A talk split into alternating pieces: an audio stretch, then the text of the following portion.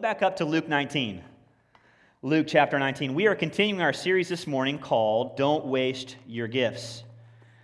And the first week we looked at not wasting our talents. Last week we looked at not wasting our time. And this week we're looking at not wasting our treasure. And in Luke chapter 19, we read the story of Zacchaeus. And it's an amazing story because it's a story of how God transforms greedy people into generous people. And uh, we need to hear the story this morning. In fact, I read a rather shocking article this past week by Relevant Magazine that was entitled, What Would Happen If the Church Actually Tithed? And the study revealed that about 10 to 25% of Christians in the American church actually tithe. And if you're, if you're new to church, when we talk about tithing, we're talking about giving back 10% of your income to the church in order to spread the good news of the gospel, in order to care for the poor. And what blew me away was this the article explained what would happen if people actually tithed. If American Christians actually tithed, what good could be done. And check this out. This blew me away. If every American Christian just tithed, this could happen. First of all, worldwide water and sanitation issues relieved immediately. No more dirty water. Second of all, overseas missionaries funded 100% immediately. Global illiteracy will be relieved within five years, and worldwide hunger would be eradicated in just five years. And that's not to mention, there'd still be between 100 and 110 billion dollars left over to fund additional ministry expansion. That's amazing, isn't it? To think about it. I mean, this article blew me away because think of all the good that could be done if every person that's a Christian in America would just tithe. And this article, it, it, it, blew me away, but it also made me really sad because it hit me. The great majority of Christians are so selfish that they consider just giving 10% to the Lord for his work is too much money. It reminded me that, you know, we hear a lot about pornography today especially from the church. We think pornography is like the secret sin of the American church. Listen, porn's not the secret sin, greed is the secret sin of the American church. Greed is the thing no one wants to talk about. In fact, Tim Keller is a pastor in New York City. He's been a pastor for 25 years. He said over the years, over a 25 year ministry, he's heard people come to his office and confess all sorts of wacky, weird, bizarre sins. Everything you can imagine, he's heard confessed in his office. But Keller says this He says, I can never recall anyone, though, ever coming to me and saying, I'm greedy, I spend too much money on myself. I think my greedy lust for money is harming my family, my soul, and people around me. Keller says, I have never had anybody come to my office and confess that to me. Now, this totally, totally, totally hits us where we live because we can so relate to that. Because greed, it's sort of like bad breath. It's the sin that you recognize in everyone else but yourself, right? That person's greedy. That one's that guy's surely greedy. You see the car he drives? You see his house? Greed is that thing. It's like bad breath. You can recognize it quickly and see it in everybody else but yourself. Because being greedy is easy. I mean, the reason it's so easy to be greedy is because money can make you pretty happy. Now, I know, just for the record, we're not one of those churches that says, you know, sin doesn't make you happy, okay, and lie to people. Because listen, sin is fun. It's awfully fun. I mean, it would be heresy for me to stand up here and say that sin is not fun because the Bible says sin is fun. Hebrews chapter 10 says, there is pleasure in sin for a season. In other words, the Bible even says, listen, sin can make you happy for a season, for a little while. And so the reason we're naturally greedy is because we all know it's a lot more fun to have money in your bank account than to have no money in your bank account. It's a lot funner. And I know you, it's common to hear people say this, especially in love movies, you know, romantic comedies or whatever. They say, money can't buy happiness. We've heard that, right? Listen, I would agree. Money technically can't buy happiness, but what money can buy is a jet ski, okay? And have you ever seen a sad person on the back of a jet ski? I haven't, okay? Had to put the guy up there with that big old grin. Have you ever seen a sad person on the back of a windsurfer or a kite? You know, you don't see sad people in the back of jet skis. I'm hating every minute of this, you know? No. Why is that? Because money can make you happy. Money can make you awfully happy. And that's why we're greedy, because it's fun. And that's why greed is such a universal problem among all people who have ever lived. No one escapes greed. Nobody does. In fact, some of the greatest Christians in past history have struggled with the sin of greed. I mean, the Apostle Paul, the guy that wrote like half the New Testament, in, in the book of Romans, in chapter 7, the Apostle Paul confesses that, yep, Greed is the one that got me. I mean, he was reading through the Ten Commandments one day and he said, Do not commit adultery. I'm not even married. Check, you know. Honor the Sabbath. I never leave church. Check, you know. Do not murder. That refers only to Jews. Check. You know what I'm saying? He had all this figured out. He got to the one that says, Do not covet. And Paul says, Dang. Paul says, I wouldn't even know that I was greedy unless the Bible had said, Don't be greedy. Don't covet things that you don't have. And Paul confessed, the mighty Paul confessed that, listen, greed busted me. Martin Luther said this. Martin Luther is the father of Protestant theology. But Luther said this. He said, the final sin that Christians struggle with and will struggle with until they die is the sin of trusting in money and possessions. He said that was the most powerful thing that gets a hold of Christians. This is Martin Luther who used to give away his wife's pot and pans to people that were poor. His wife would come home to make, you know, Chef Boyardee. There ain't no stinking pans in the house because the guy gives so much away. He says, you know what? I struggle with greed. I struggle with having too much and, and coveting too much. Even the prince of preachers, a guy named Charles Spurgeon, he lived in England uh, in the 1800s. Even Charles Spurgeon had a problem with trusting in money more than God. And uh, you know, this blew me away. One time I read this quote from Spurge. He said this During a very serious illness, I had an unexplainable fit of anxiety about money matters. One of my friends, after trying to comfort me, went home, gathered all the deeds and stocks and cash and gold and silver and all that stuff, brought it all back and put it down beside my bed. And he said, There, dear pastor, I owe everything I have in the world to you, and you are quite welcome to all I possess. This guy came to faith under Spurgeon's ministry. He felt indebted to, to uh, Spurgeon, and so he lays down everything he has next to Spurgeon's bedside. And what's amazing is that when I read this account from Spurgeon, Spurgeon didn't tell the guy, hey, dude, don't be silly. I trust God, man. Don't be, this is, this is too much. Spurgeon didn't do that. Spurgeon actually let the guy leave his stuff. The guy went home. Spurgeon waited until he was absolutely recovered, and then he returned the cash. True story. And Spurgeon said this about that encounter. He said, God taught him this quote, Truly, the strong are not always vigorous, the wise are not always ready, the brave are not always courageous, and the joyous are not always happy. The mightiest men in the history of the church and women struggled with being greedy because greed is a universal problem. And I know the doors are locked and you can't leave, and you already feel dirty at church this morning. I didn't come here to feel this way, right? You feel like this. You feel like, man, I am so greedy. I just wish, you're thinking, I just wish there was like a secret key to overcoming my greedy heart. I wish there was like a secret formula that I could take, a potion, and it would make me not be so self centered and greedy. And I've got good news this morning. Good news. This text reveals to us the secret to overcoming greed. It's all right here. Amen. I've got good news this morning. The story of Zacchaeus is amazing because it reveals to us how God transforms greedy people into generous people. It's all right here. And my outline this morning is very easy, okay? Outline of this text is guilt, grace, gratitude. It's very simple guilt, grace, and gratitude. First of all, let's pick it up in verse 1. We're going to see the guilt of Zacchaeus. Let's look at verse 1 together. It says, He entered Jericho and was passing through. And there was a man called by the name of Zacchaeus.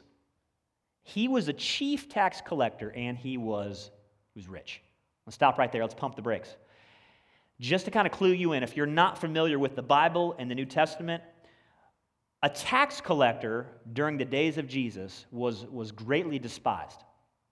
And, and the reason that tax collectors were despised is, is because when, when countries like Rome came in and decimated you know, a foreign country and took it over and imposed taxation upon those people, the people in that country didn't willingly say, Yeah, here you go, here's your tax money. They didn't do that.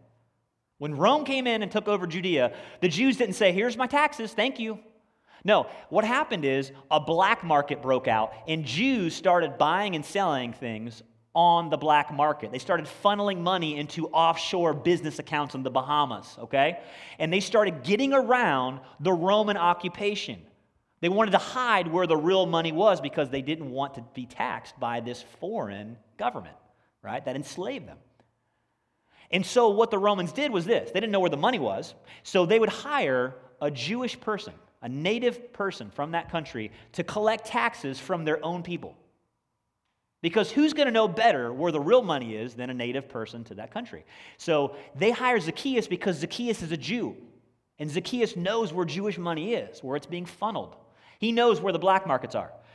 And so here's the deal the Roman said this to Zacchaeus Zacchaeus, you're going to be our chief representative, and you're going to go in and you're going to gather this much money. And any amount you, you raise or you, you extort above that is yours. You can raise as much as you want. You can actually force people to pay you as much taxation as you desire. As long as we're getting our cut, we're happy. And so tax collectors were despised because they'd come in and they would basically, they'd come with a couple of bodyguards, a couple of henchmen, and they would say, You're going to pay us this amount or we're going to break your legs. They were like loan sharks. And they could collect as much tax as they wanted. They had the full backing of the government to do it, they could enforce it. And so, because of that, tax collectors in the New Testament were two things they were rich and they were despised. They were rich and they were despised because it was a lucrative profession. Now, now here's the crazy thing though Zacchaeus, Zacchaeus is not just a tax collector. Zacchaeus is a chief tax collector, and he's actually the only one mentioned in the entire Bible. And so Zacchaeus is not just the guy getting rich, Zacchaeus is the guy with the corner office and the two martini lunches and the big baller brand sneakers. He's rocking all that because he's loaded, okay? Zacchaeus was the chief tax collector in Jericho, which was a huge business center, which means Zacchaeus has a couple of jet skis, okay? He's got a couple. He is loaded. He is filthy rich. In fact, Zacchaeus may be the richest guy we see in the New Testament. He might be. But even though Zacchaeus is filthy rich, he's not content in life. Look at verse 3.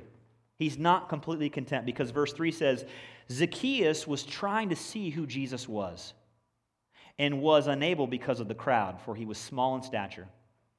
So he ran on ahead and climbed up a sycamore tree in order to see him, for he was about to pass through that way. Now, let's stop right there again. Verse 3 tells us something very important here. And I know it doesn't jump off the page at us right away, but in verse 3, Luke, the writer of this gospel, tells us something very important about Zacchaeus. In fact, Luke uses something in Greek called the imperfect tense. The imperfect tense is used whenever you have the idea of you're trying to do something over and over and over again without giving up. You're trying something repeatedly. What Luke is telling us, what he's communicating to us, is that Zacchaeus didn't look for Jesus once and get frustrated and give up and say, Well, I'll never meet him. Nah, it's not a big deal. No, what Luke is trying to tell us is that Zacchaeus had been looking for Jesus for some time and he was undeterred and he would not give up until he met Jesus.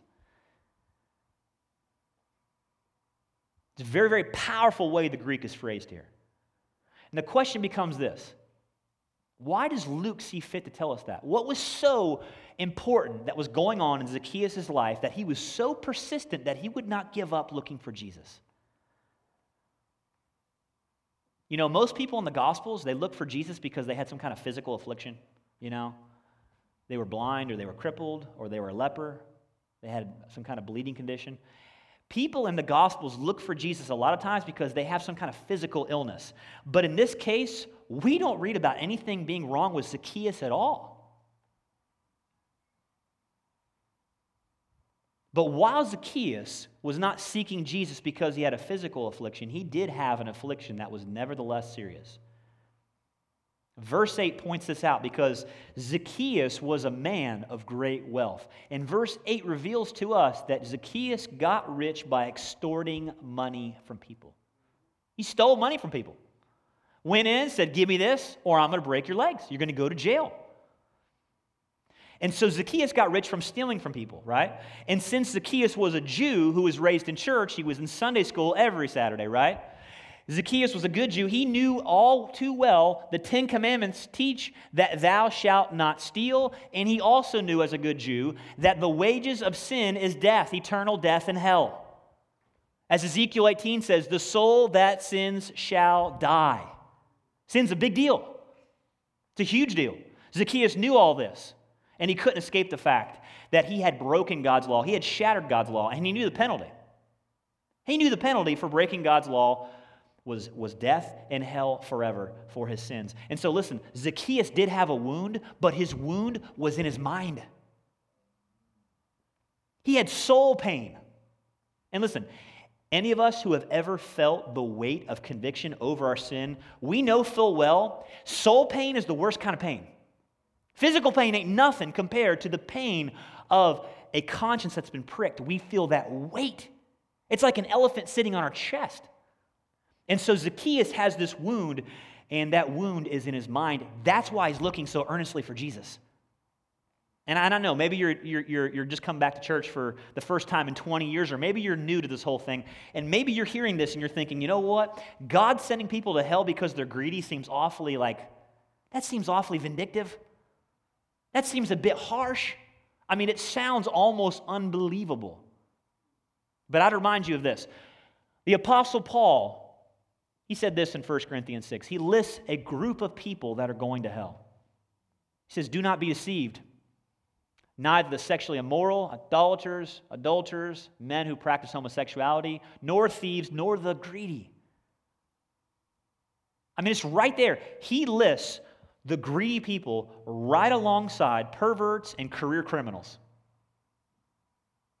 And Paul says, listen, these are the people that are not going to inherit the kingdom of God because, listen, greed is a damnable sin. It sends people to hell.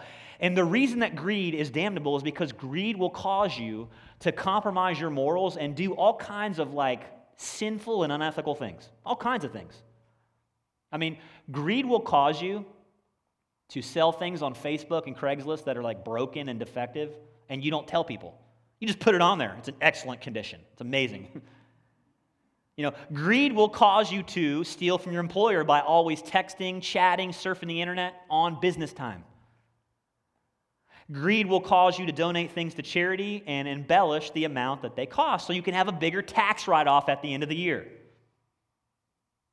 I mean, you ever done this before? You load your car up with a bunch of stuff, you drive it into Goodwill, and they ask you, they say, Give me the estimation of how much this costs. And all of a sudden, the stuff that you were about to put out on the curb because it's junk, all of a sudden is valuable.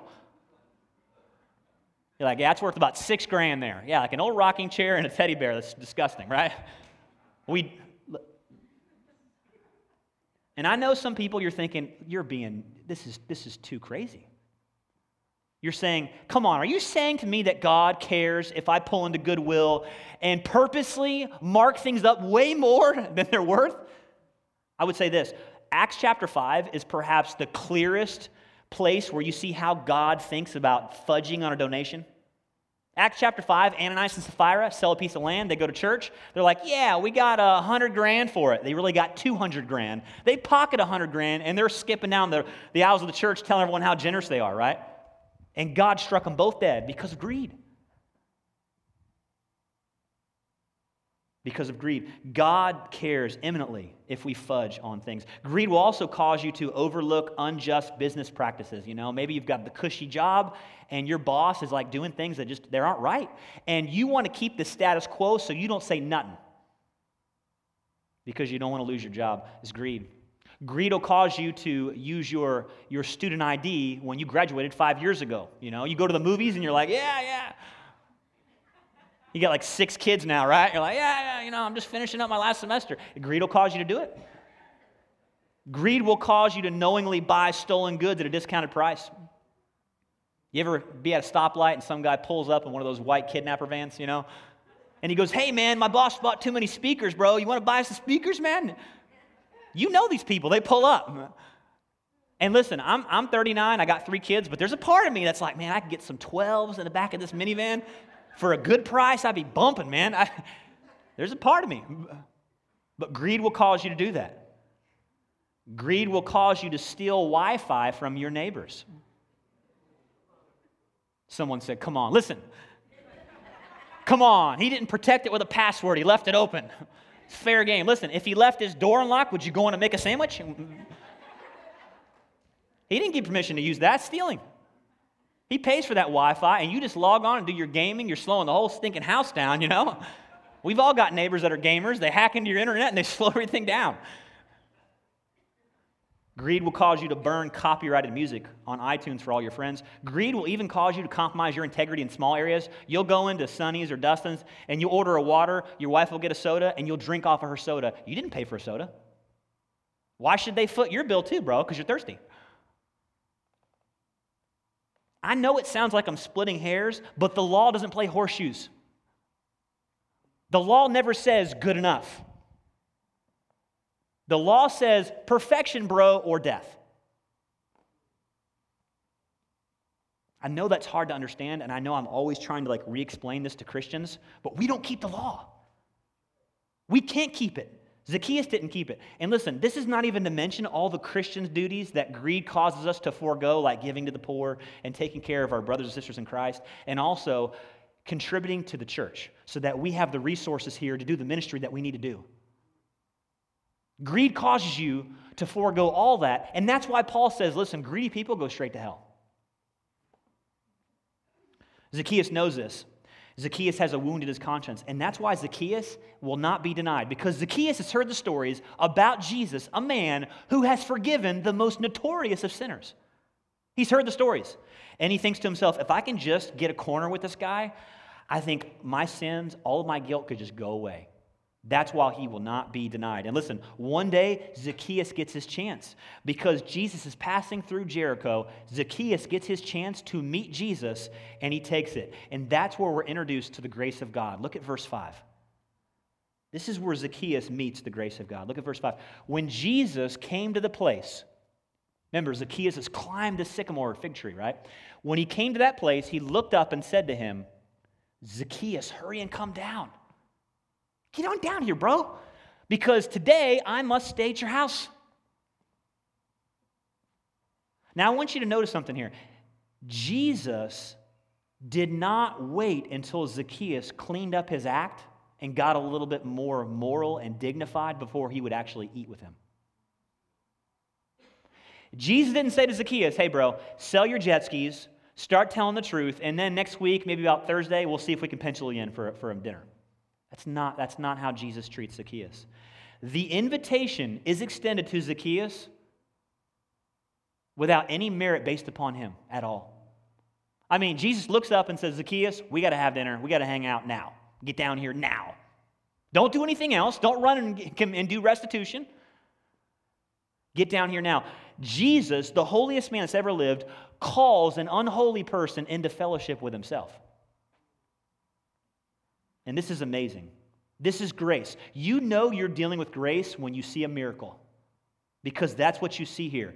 And as I meditated upon this text this week, it, it, occurred to me in the Gospels, you never see one single example of a person ever coming to Jesus broken over their sins and being turned away.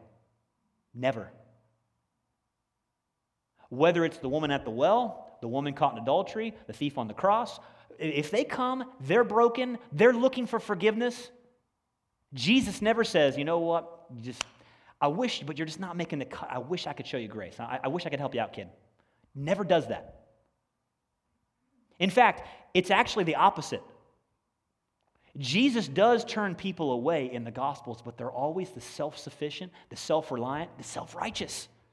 It's the rich young ruler comes. Rich young ruler says, Hey man, how can I be saved? And I just want you to know, I've kept all the Ten Commandments, bro, from my youth.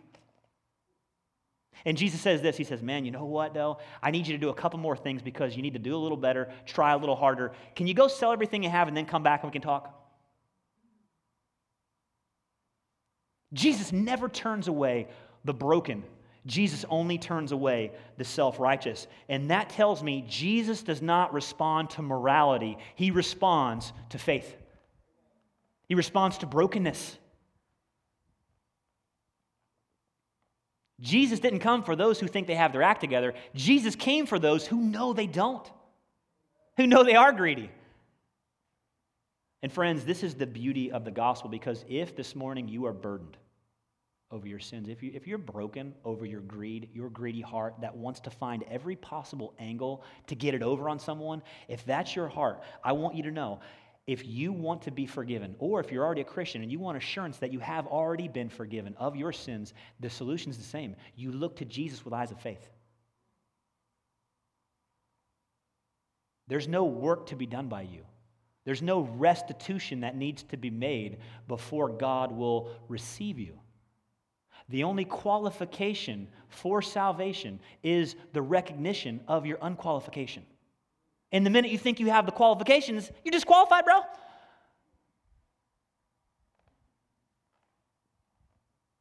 Because Jesus came for the broken, and he never turns those away. And the way, the path to overcoming the consequences of our greed, the way we avert hell and death and damnation is through faith in Jesus alone, nothing else added. You're saved by faith alone. And I know we've forgotten this today in the church, but listen, we believe in sola fide here, which means we're saved by faith alone, which means this if you believe that something other than naked faith in Jesus is what saves you, then you are a heretic. That's what that means. We are saved by faith in Jesus and Jesus alone. Romans 4 says this Paul's quoting the Old Testament. He says, Blessed are those whose transgressions are forgiven, whose sins are covered. Blessed is the one whose sin the Lord will never hold against them, ever. How are transgressors like us blessed? Paul says, through faith. Through faith. We are blessed through faith. This is the essence of Christianity. God accepts us through simple faith in Jesus. And so Zacchaeus, all he has to do, he's broken. He gets to Jesus, looks upon Jesus' eyes of faith. That's it, that's enough. Zacchaeus was rescued on the spot right there from his sins. If Zacchaeus broke a branch on the way down, fell down, hit, broke his neck, and died on the spot, he'd be in heaven. There was nothing else that needed to be done at all because there's no qualifications here, no conditions, no strings attached, no fine print. This isn't a cell phone plan. This is basically salvation by naked faith in the gospel alone from his greed. He comes looking for compassion and he finds it. And listen, this reality this reality blows Zacchaeus away because look at verse 6. Look at, look at, look at his reaction. It fills him with tremendous joy. It says, And he hurried, and he came down, and he received him gladly. Zacchaeus, he's stoked. He rushes down, they hug, they embrace, and they start walking off to Zacchaeus' house to have dinner. They're going to hang out. And listen, here's where this text sort of changes a little bit. Because as a result of the grace that Jesus has shown Zacchaeus, the crowd turns on Jesus. Look at verse 7. When they heard this, and when they saw this, they all began to grumble, saying, He has gone to be the guest of a man who is a sinner. Now, listen, the crowd's been with Jesus up until this point. They've been for him, but the minute Jesus starts forgiving sinners, all heck breaks loose, okay? Because basically, Jericho is actually a city that was full of priests. In fact, one estimate I read said that half of the priests in Israel lived in Jericho. I guess it was local to the temple. They probably had, you know, a little toll road that went right to the temple. That's where they lived. And so this is a very moral city that's concerned with doing good and being generous and not breaking God's law. And listen, when Jesus shows up to this moral city full of religious church folk and he starts forgiving sinners, all heck breaks loose. Because listen, for years, Zacchaeus has ripped these people off. All the priests drive a Ford Focus. Zacchaeus is driving a Beamer, bro, with leather seats. And they're thinking, this is not fair. This guy has ripped us off for years, and you're going to forgive him? You're going to forgive him and have fellowship with him just like that? What kind of Messiah are you? They thought Jesus was not a morally serious person because of the way that he treated sinners. And this is the typical response from folks that are legalistic, folks that are moralistic. They don't like it when Jesus makes things too easy for sinners. They don't like that, okay? Because they say things like, that's not fair, or they shout, cheap grace. That's just cheap grace. You can't just forgive people. But, friends, listen, grace is not cheap. In fact, grace is the most expensive thing you've ever seen in the entire universe. Because Jesus, Jesus had to pay for the grace that we receive. Grace cost Jesus his very life. Because in order to welcome Zacchaeus into fellowship, Jesus has to absorb Zacchaeus' greed. He's got to absorb his penalty for his sin. In order to truly forgive Zacchaeus, Jesus must suffer for what Zacchaeus rightly deserves. And this is the flip side of grace. This is the side of grace that a lot of churches don't talk about. But in order to be accepted by God, Jesus had to be rejected in our place. It's important to note that because it's easy to kind of think of God's forgiveness in like this really trite and shallow way and think of, you know, God sort of like, you know, I forgive you. Don't worry about it. You broke my vase, my class, world class vase. We'll just sweep it under the rug. Don't worry about it. Here's some lemonade. We kind of think that way. But here's the deal God is holy, which means he's perfectly just. He punishes murderers, he punishes sinners to the fullest extent of the law. And at the same time, God is perfectly loving.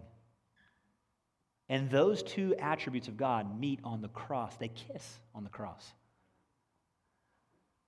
And that's because biblical forgiveness is not only that God loves us, it's that Jesus paid for what the justice of a holy and righteous God demanded. Because when we sin, guys, we punch a one way bus ticket to hell. And there ain't no revoking that or annulling that. It's a one way bus ticket. And listen, the gospel assures us that Jesus is the one that took that ticket and got on that bus in our place on the cross. And now our bus is heading straight to heaven. Galatians 3 if you don't have a, a, life verse yet, circle this one. Here's your life verse because Christ redeemed us from the curse of the law by becoming a curse for us. Because it's written in the Old Testament cursed is everyone who's hang, hanged on a tree. So that in Jesus Christ we can receive the promised Holy Spirit through what? Through faith. Not through being generous, but through faith. And listen, the only reason, the only reason that, that Jesus could look up and welcome Zacchaeus down from that tree is because in a few weeks, Jesus would ascend another tree on Calvary. There's a great exchange taking place here. In order to forgive Zacchaeus, Jesus must bear his guilt in his place. And that's why it's been said grace is God's riches at Christ's expense. It's an old uh, acrostic, but I think it fits so well. God's riches, God's blessings. How are transgressors blessed? Through faith in the work of Christ. Well, Zacchaeus is forgiven on the spot and there's like this perfect storm. You don't read about it in the text, but it's here because there's a perfect storm that's like sort of like churning in Zacchaeus' heart right now because three things are converging at the same time. Three things here. First of all, Zacchaeus knows he's broken God's law and he deserves hell. Second of all, Zacchaeus knows he's fully loved and forgiven by God because of Jesus. And third, Zacchaeus is witnessing firsthand the punishment that Jesus must absorb in order to be associated with him. He recognizes it all. He's walking to his house. All of a sudden, this crowd turns on Jesus, and this all hits Zacchaeus. I'm broken, I'm sinful, I'm unworthy, and yet I'm loved and accepted, and I'm going to heaven. And it's all because this man is suffering now in my place. He's shielding me from the wrath that I deserve. The crowd has now turned their angst from me to him. These three things converge in Zacchaeus' heart, and for the first time, something begins to bubble up inside of Zacchaeus that had never been there before. It's called gratitude. It's called gratitude. And that's our third and final point. We see the gratitude of Zacchaeus. Verse 8 Zacchaeus stopped. He just pull up, he sees the crowd react, he just stops. He's like, Lord, Half of my possessions I'll give to the poor, and if I have defrauded anyone of anything, I'll give back four times as much. This is amazing for two reasons. First of all, a notoriously greedy chief tax collector all of a sudden decides he's going to be a philanthropist. I mean, he says, first of all, Lord, I'm going to give half of my stuff away. And listen, in the Greek, it's the word huparko. It literally means I'm going to give away half of my existence, not just half of my money. He's literally going to give away half of his house, car, iPod, i all the I touch, everything I. He's giving everything, half of it away. That's the first thing that blows us away. Half of my possessions, my worldly goods, I'm giving away. Second thing that blows us away is this. He says, if I've defrauded anyone, I'm giving back four times as much. This is amazing because this is actually Zacchaeus going above and beyond, way beyond what the Old Testament required. As a good Jew, Zacchaeus would have known if you stole from someone in the Old Testament, if you stole from someone, you were required to pay back 20%. So if you stole a dollar, you paid back a dollar 20. Zacchaeus says, I'm going to give back four times the amount that I've stolen. Which means for every dollar I've stolen, I'm going to give back four dollars. This was unheard of. This is above and beyond what the Old Testament required. And so all of a sudden, you see this greedy man, this greedy man transformed into a generous man. And the thing that transformed him was the grace of God. The unmerited love and forgiveness of Jesus created in his heart something the Old Testament law could never create gratitude. Gratitude. And the gratitude for this forgiveness and this unmerited favor and grace, it just spills out and it makes Zacchaeus a generous person. And friends, this text reveals to us clearly how Christianity differs from every other religion in the world. Every other religion. Religion says, wait until he becomes generous, then forgive him. Jesus says, no, we're not going to roll that way. I'm going to forgive him so that he becomes generous. Every other religion gets its backward. And here, here's the deal grace changes people because the love of God, the love of God is not find, but rather creates that which is pleasing to it. God never looks down from heaven. He's like, man, that's exactly what I'm looking for. That's the guy I'm going to save right there and take to heaven. Never finds that. Instead, God comes down, dies on a cross. He says, There, I'm going to love you like that. And out of a response, Zacchaeus says, I'm going to go way above what you wanted me to do in the Old Testament. I'm going above and beyond because grace is what transforms people. And that's why we're called Grace Life here, because guilt won't get you there, shame won't get you there. Grace is the only thing powerful enough to transform us from greedy people into generous people. You know, in fact, I read a New York Times article this week. It blew me away. Blew me away. It's about a woman who uh, she rescued her marriage in the most unlikely of ways. This lady named Laura Munson and her husband married for 20 years. 20 years, 2 0. They, they, they had it all. They bought the house of their dreams on 20 acres. They raised their children together. You know, they had this picture perfect life together. 20 years married. One day, out of the blue, husband comes home and says this quote, I don't love you anymore. I'm not sure I ever did. I'm moving out. The kids will understand. They'll want me to be happy. And Laura said his words came at me like a speeding fist, like a sucker punch. You know, and what blew me away is uh, in the article, Laura, Laura says, I didn't respond the way that people were telling me to. You know, Laura didn't respond the way that people normally do when that happens. She didn't blow up on him. She didn't lecture him about his responsibility to the kids, to her. She didn't cry. She didn't even cry and ask him to change. She didn't use guilt, fear, shame. She didn't try to nag him into changing. She didn't do any of that. You know what she did? In the article, she said this She said, I stuck by his side and tried to outlove him through this midlife crisis. That's what she did. And every time he would threaten to leave, she'd say, You're not serious. You don't mean that. She would just kind of downplay it and diffuse the situation and actually made him angry. He got angry. At one point, he said, I don't like the person you become. He literally said that. And she said, That was the hardest thing of all to absorb because I had not only taken all of his worst blows, but I've been loving him through it. And then he said, I don't like the person you are right now. She showed him one way to love grace. And she said, He kept threatening to leave, but he never moved out. He spent the entire summer being unreliable. He stopped coming home at his usual six o'clock. He would stay out late and not call. He blew off our Fourth of July party and he went to another party instead. When he was home, he was distant. He wouldn't even look me in the eye. He didn't even wish me happy birthday. This happened for this went on for months. And Laura says this I never got frustrated. I never lost my temper. I kept loving him. When the kids would ask me, What's up with dad? I would say, This happens with adults sometimes. Your dad's fine. And her friends are like, how, her, she said her friends got so angry, they were like, You need to call a lawyer. You need to put your foot down right now. And she said, despite everything everyone was telling her, she kept loving him, kept making his favorite meals for dinner. She kept setting the table for four. She kept planning family vacations and inviting him even when he blew them off. She kept loving him from afar. And listen to this. This part is just, this is grace, guys. This is grace. She says, then all of a sudden, one day, there he was. He was home from work early, out mowing the lawn. A man doesn't mow the lawn if he's going to leave now, is he? Now, not this man. Then he fixed a door that had been broken for eight years. Then he made a comment about our front porch needing paint. Then he mentioned needing wood for the next winter. Little by little, he started talking about the future. And then it was Thanksgiving dinner one night, and this sealed it. My husband bowed his head humbly and said, I'm thankful for my family. And he was back.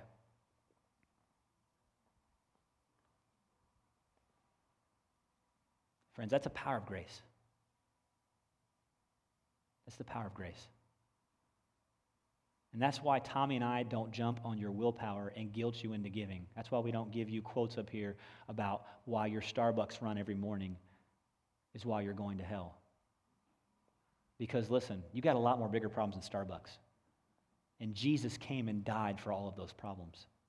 And your first step this morning to becoming a generous person, your first step this morning to overcoming a greedy heart that only thinks about yourself and your next SUV and your next bigger house that you don't freaking need, the only hope for that is to first of all know that you have been forgiven and you will never see the back of God's hand because of Jesus. That's the only thing that's powerful enough in the universe to make you a generous person. Guilt's not going to get you there. Duty's not going to get you there. Gratitude is impervious to exertion.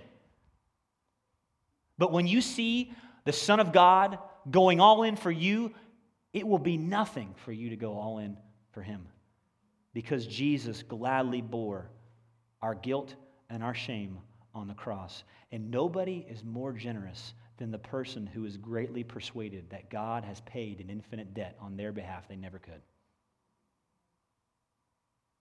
Friends, we are saved by the sheer grace of God. Hallelujah, what a Savior. Let's pray.